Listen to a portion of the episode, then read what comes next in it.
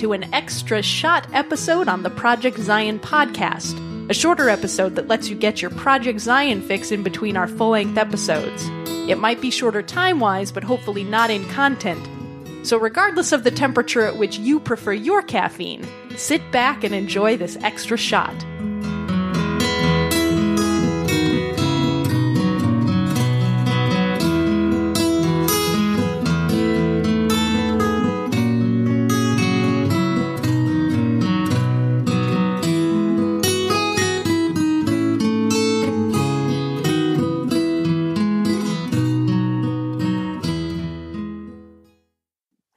And welcome to the Project Zion podcast. My name is Carla Long. I'm your host, and I'm here with a really good friend of mine named Mike Seagraves. He's a good friend of mine from California, and I just recently saw on Facebook that he did something kind of cool with part of his congregation over Thanksgiving.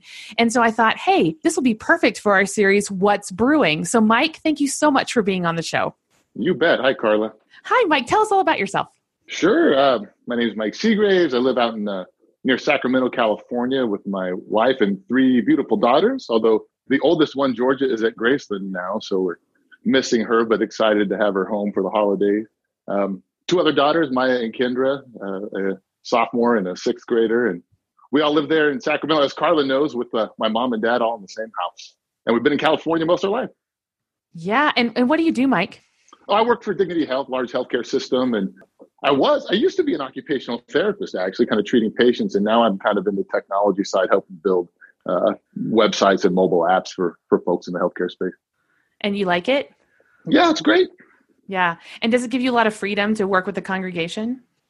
Uh, n- no, uh, but it it, uh, it is a flexible job. It allows me to uh, you know be home on the weekends for sure, and um, we do have a great congregation in Sacramento. A lot of good energy happening there. A lot of people, um, you know, 50, 60, 70 people sometimes on a Sunday, which just feels really nice and healthy. And there's a good thing happening there right now for sure. Oh, you're making me homesick. For all of you listeners yeah. who didn't know, I used to live in Sacramento myself. Come on, come on back. Crazy cool Carla, as we all know her by. Oh gosh, you just made my heart just do a little flip. So so, Mike, what happened over Thanksgiving this year? Like, I just saw on Facebook something really cool happened, and I want to hear all about it. Yeah, uh, sure. It's um, you know, in, in our in our efforts as a congregation or as a as a as a church community to really embody and live um, the message and the mission. Uh, the Sierra Pacific Mission Center um, established kind of a task force, like a crisis response kind of task force, and one of the folks on that task force whose job it is really to kind of look for opportunities to meet needs uh, identified that there were um, a number of families who had been displaced by that really uh, big fire up outside of Chico, the Paradise Fire, the, the campfires they called it. And there were maybe like 30 families that they found that had been displaced and were at this one particular hotel uh, in the Roseville area, which is pretty near our congregation and near our house. So uh, that was Kay Fletcher, if you, if you happen to know Kay. Um, I know you do, Carla, but for others. And Kay let our pastor, Daniel Hedman, know about that need. And so that, that Sunday, the first I'd heard of it was that, uh, that Sunday before Thanksgiving at church during kind of the, you know, what we call family of God time ahead of time when we're sharing good news and concerns and announcements. Daniel stood up and, and, and mentioned the need. And uh, it was really a wonderful thing to see. I mean, just the immediate response of the congregation was, well, how can we help? And within a, a, matter of a few seconds, the idea came out. Well, how about if whatever we collect today, uh, we we donate to the idea of um, making a Thanksgiving meal for these families on Thursday.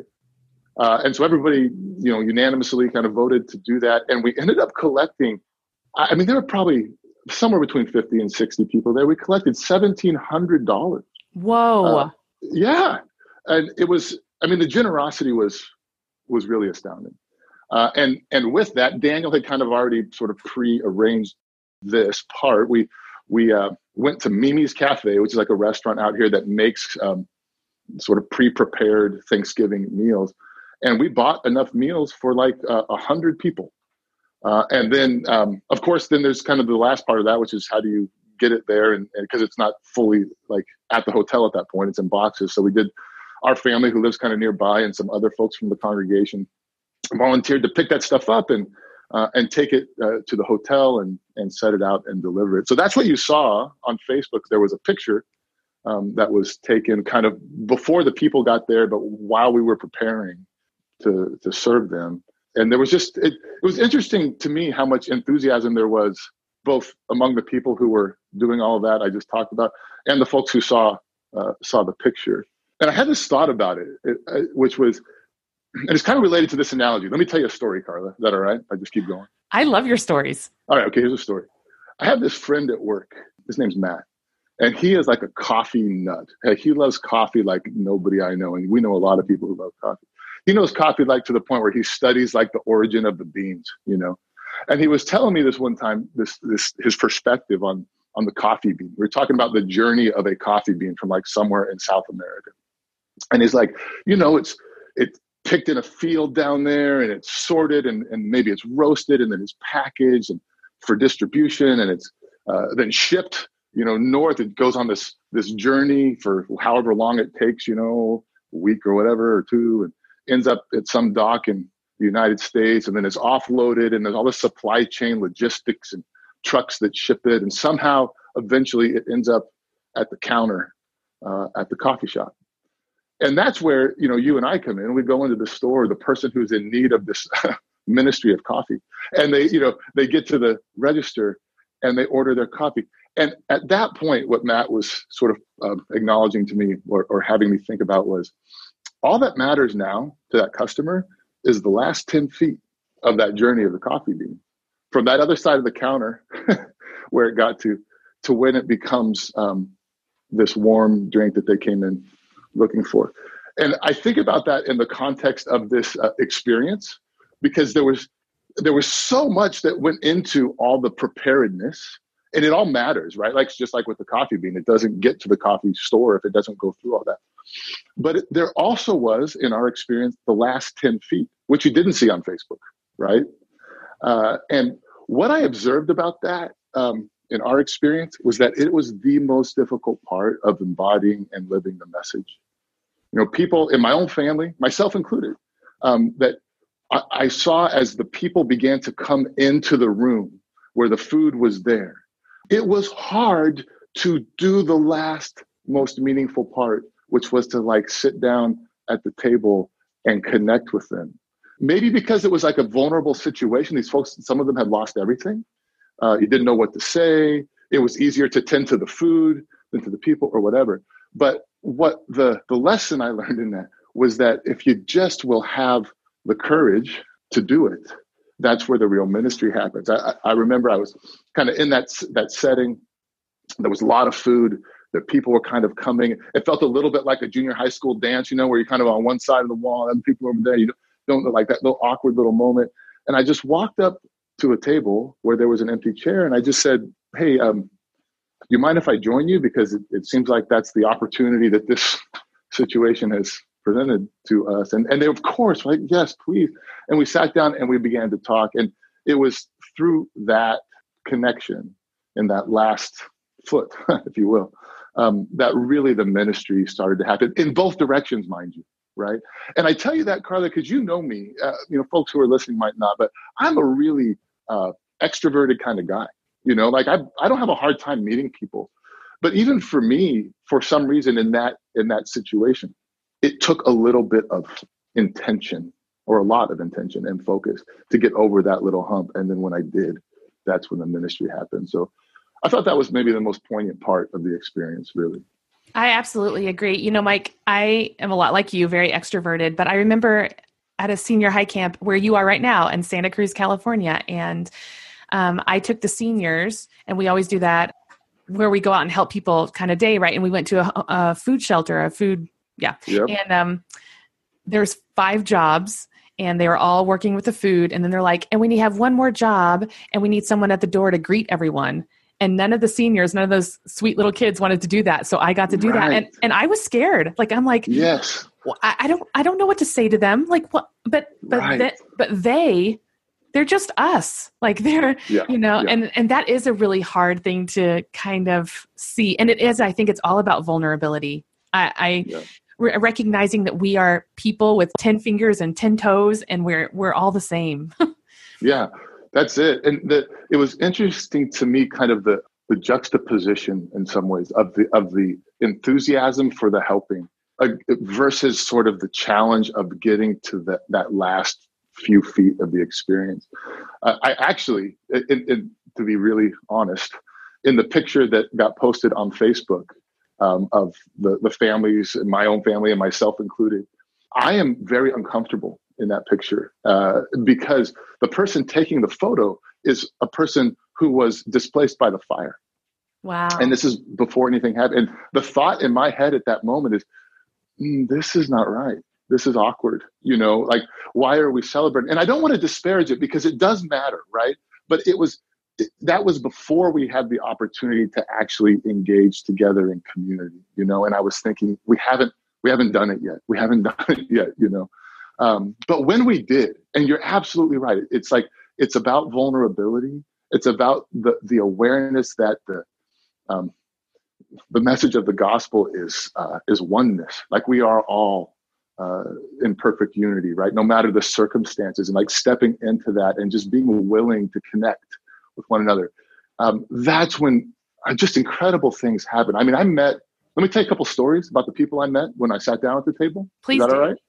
Oh man, I met this this one woman who was like the um, the family historian for her for her family. She had you know, she described having hundreds of years of artifacts, Civil War uh, relics, and clothes and instruments, and um, uh, tintype photos from like generations before of like you know her her family and her ancestors in her home as the fire was encroaching. And she was there. She lived across the street from an Arco gas station. The flames were licking the walls of the Arco gas station across the street from her house.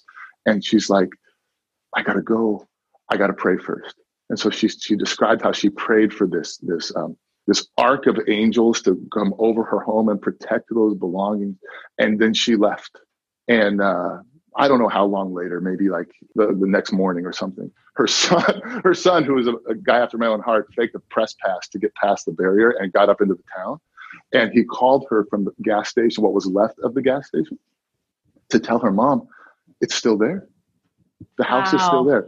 Everything around it was burned down, and the and the yard was still smoldering to the point where her son had to run over to the firemen that were up there and say, "Hey, can I get a bucket of water?" And they're like, "Why? Is well, my house over here, the yard is smoldering. I don't want it to burn." And like, well, where is it? And they drove two trucks over there and doused the whole yard and took care of that family.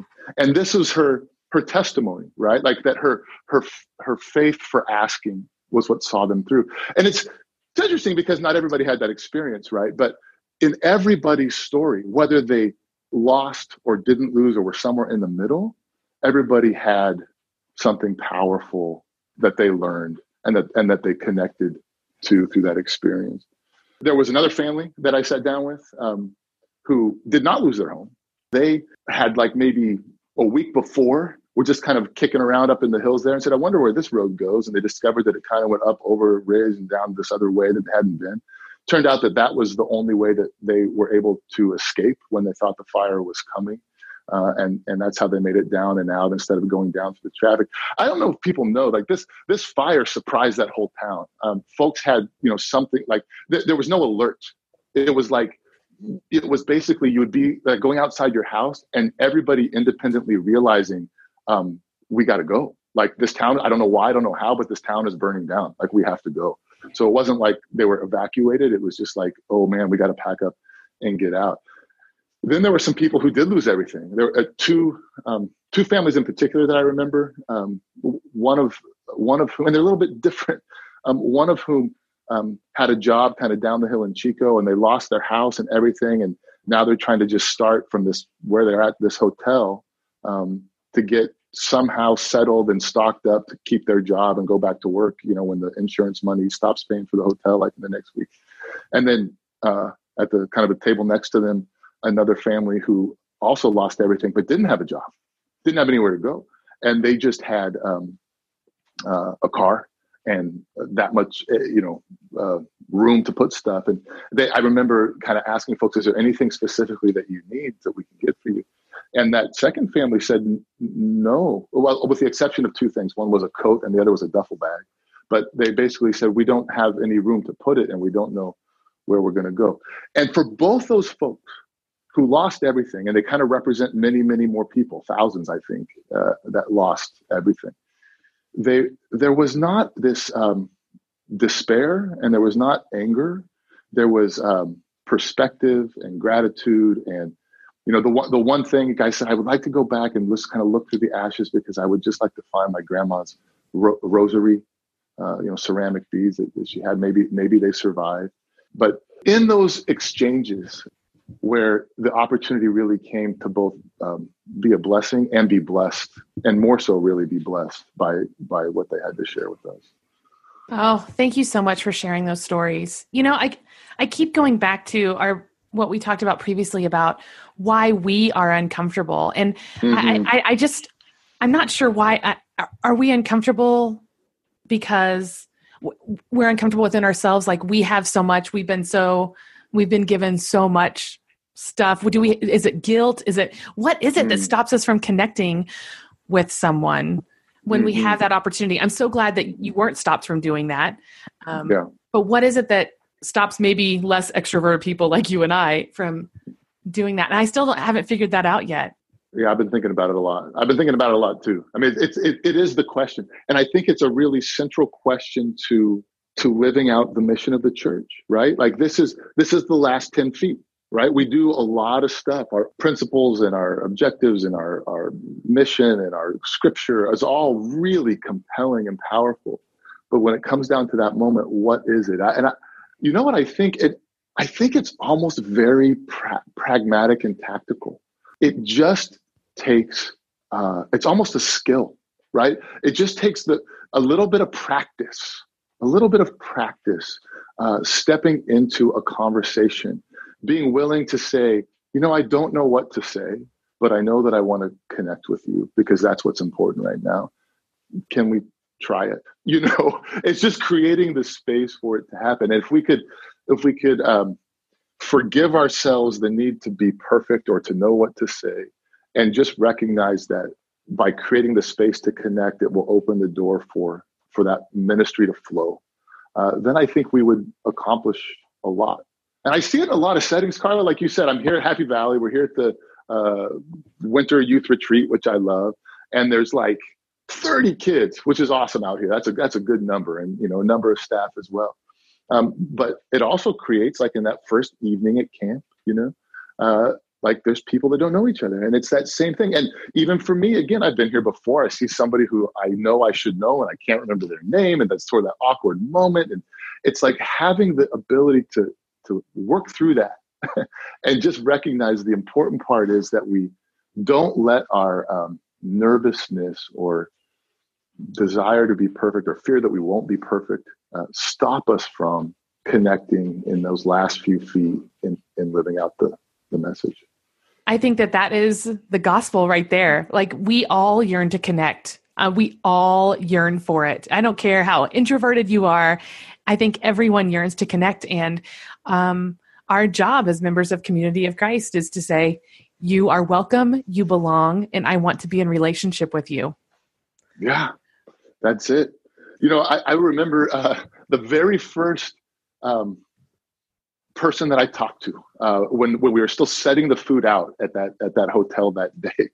Um, I said something almost like what you just said, Carla. It was like, um, you know, I I don't really know what to say, but I know that I care about you, and and uh, and I just want to be here with you. And and that was that was the, actually the woman who told the story about her house being uh, being not burned down, the one with the historian. Uh, and it was it turned into a 20 minute conversation four of us including my mom and, and, and this lady's uh, husband sitting around the table and having this real um, this real connection i remember now in thinking about that how she she said she was down in chico um, that once they kind of all escaped and looking back up the hill and the clouds were black and thick and and somebody asked her how do you feel when you when you look up there like what do you think about that place now and she said um, it's holy ground. Wow. It's holy ground. You know, that's how that's how she felt, which just it's really powerful, you know. It is. Gosh, thank you so much for sharing that. Thank you so much for your ministry that you did for those people. And and I mean, I don't know if I should share this here or not, but uh, last December, my family went on a cruise to, and we stayed in Houston for a night. This is in December last year, and there were still people staying there after the flood, after Hurricane Harvey, after six months later. So I'm sure these people still need help. is that true? Yeah. Yeah. yeah. Yeah, I, I think it is. Although it was kind of a moment in time for us because they they dispersed. There, you know, and that was it's interesting. I mean, it's it's hard to know how to help sometimes, right? Because people were there because their uh, insurance money paid for a certain number of days, and then they didn't know where they were going. So by now, all those people that we connected with are somewhere, but I don't know where. And I think there's there's a lesson in that too, Carla, which is um, there's more to do than we can possibly imagine. And so what do you what do you do? Well, something to think about there, right? Like how how do you help? Um, sometimes I think maybe that keeps us from trying to do anything, you know. Yeah. Um, but I think we're given opportunities, right? And like you guys took advantage of that opportunity, which is incredible. And we do what you did what you could do at that time. And then yeah. the next time you continue to do that and you're a little bit wiser yeah. and a little bit smarter and maybe a little yeah. less scared. You know, it, it, it, reminds me a little bit um, of the starfish story, but with a twist. You know, I mean, there's the that whole, which I think everybody knows, the story of the kid. There's thousands of starfish on the beach, and people he's throwing one back at a time, and somebody says you can't possibly make a difference. I, I made a difference for that one. You know, so I think people know that story, and I've always had a little bit of a problem with it because I, I get it, and I think it's right and good for those individual um, starfish or people to get help. But really, the calling and and the scripture that I resonate with so much is we're called to create pathways, pathways in the world for peace to be made real, right? Both relationally and culturally. I mean that that is the thing. So, in in the face of sort of an impossible scale to address, uh, maybe maybe we should start thinking more about um, pathways and how we create them. Because in everything we do, everywhere we go, there's always an opportunity to create a pathway for peace. Well, amen. Yeah. Am I preaching too much? I'm sorry. No, I just so yeah. good. You did so yeah. great. Thank you so much for your story. Thank you so much for your, you know, your service, and I and I appreciate your vulnerability in talking to us today. Yeah, thanks for having me. I appreciate it, Carla. Miss you. I'm. I miss you. Uh, don't ed- don't edit that out. so, Mike, was there anything else you wanted to say before I let you go? Um, I don't think so. Just oh yes, one more thing. One more thing. If you listen to all this and hopefully some of it made sense, remember that every time you see another person, it's the opportunity to exercise and practice those last 10 feet. Wow. Thank you so much, Mike. All right. Love you, Carla.